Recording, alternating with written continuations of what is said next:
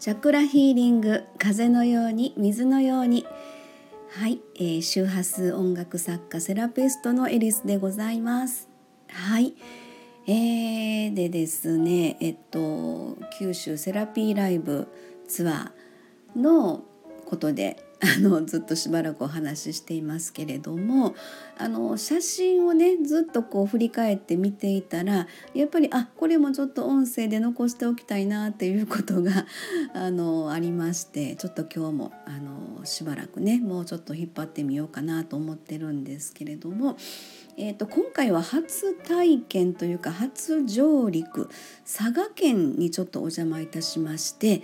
えー、これも本当にね初体験なあの出来事出来事というかあの、まあ、バルーンフェスタというのがあるんですね。でそれが、まあ、コロナの関係で3年ぶりに開催をされていたというちょうどそこの期間に、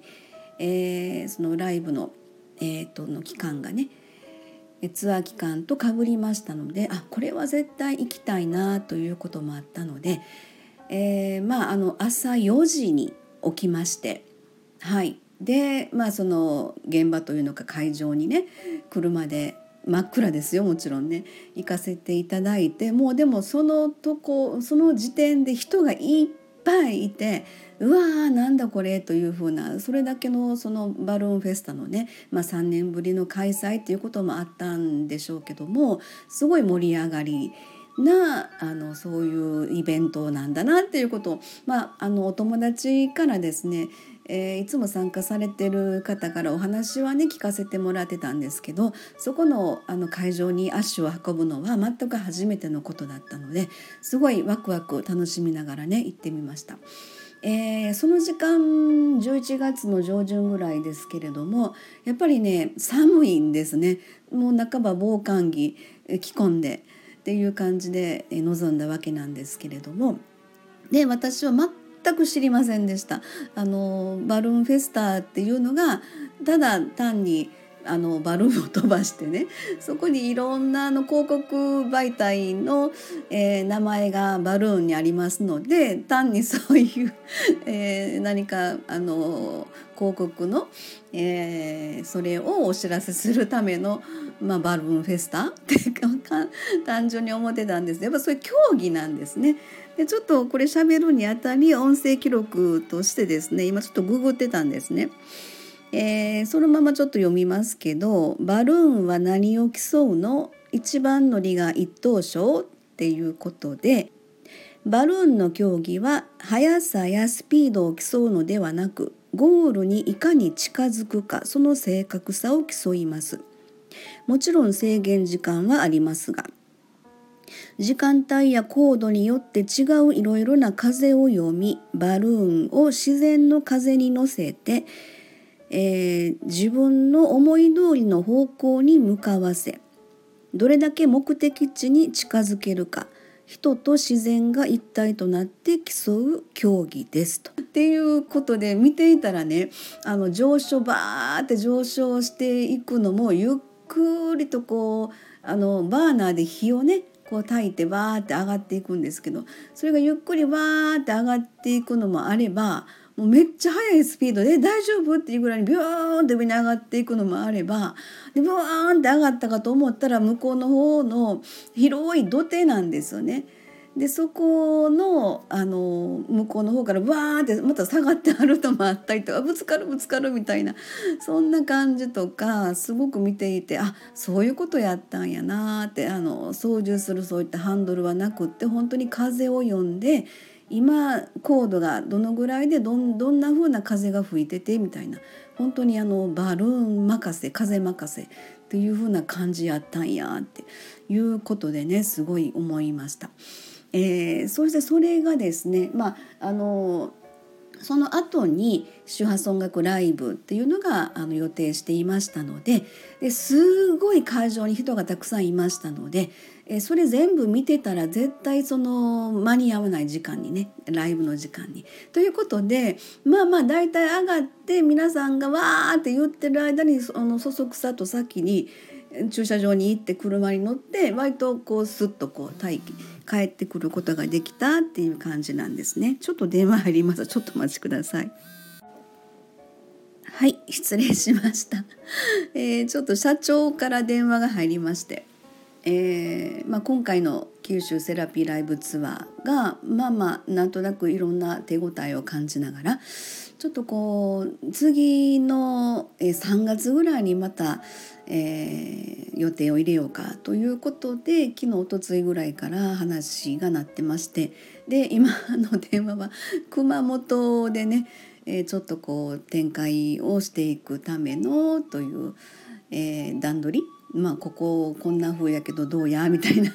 感じの昼と夜と2回こう 2, 2部構成でできるかみたいなとかそんな今電話入りましたけどもね。はい、えー、まあそんな感じでちょっとまああの私らは名古屋拠点でねあのセラピーハウスあセラピールームでやってるんですけれども、えー、で私自身は兵庫県の三田市に、えー、今も自宅からの収録なんですけれども、えー、なんで九州かって言うたらねちょっとまあ話それてますけどあのなんで九州かって言うたらあの社長自身が九州大分県の中津市っていうところがご出身なんですよね。でまあまああの九州行くあのいろんな機会がありまして。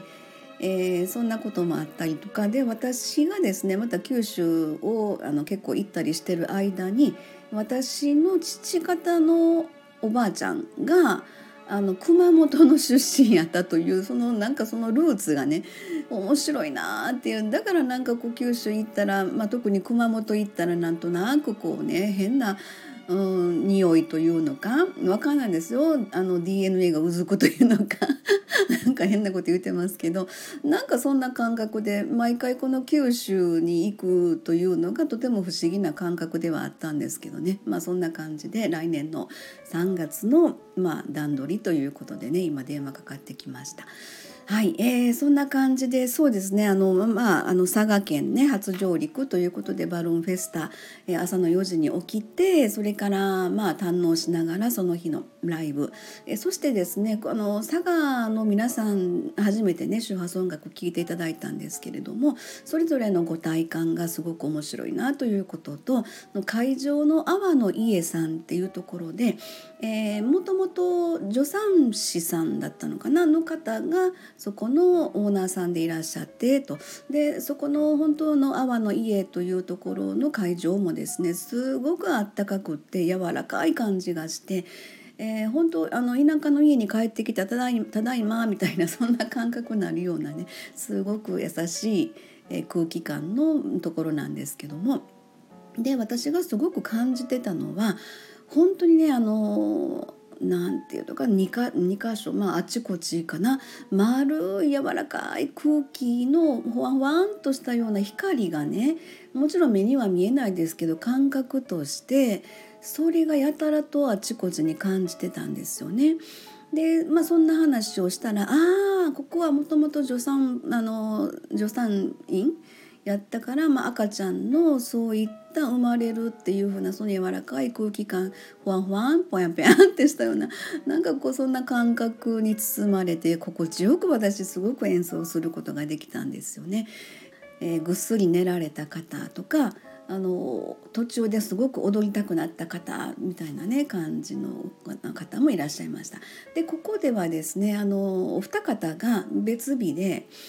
えー、あその日の午前中とですねそれから別日で個人セッションも受けていただきまして、えー、やっぱりあの今自分が置かれてる立場とか環境によって、えー、それがご自身の本来あのあるべき姿なのかどうかとかねその辺のところをですね脳波測定で、えー、まあ、右脳派左脳派とかねあの思考の癖みたいなこととかねそれからホロスコープでその星のおぎゃと生まれた瞬間の星の配置からあの人生の設計図みたいな感じのところで、まあ、基軸みたいなかんあの話とかねいろいろさせていただきまして、えー、なんか今後の、まあ、展開というかいろんな気づきにつながったようなねそんなお話もいただきましたけれども。はいそんなわけでですね、えー、九州セラピーライブツアーということで、えー、今回は佐賀編で ご案内いたしました途中ちょっとあの中断して社長からの電話で来年3月あたりにまた熊本でもね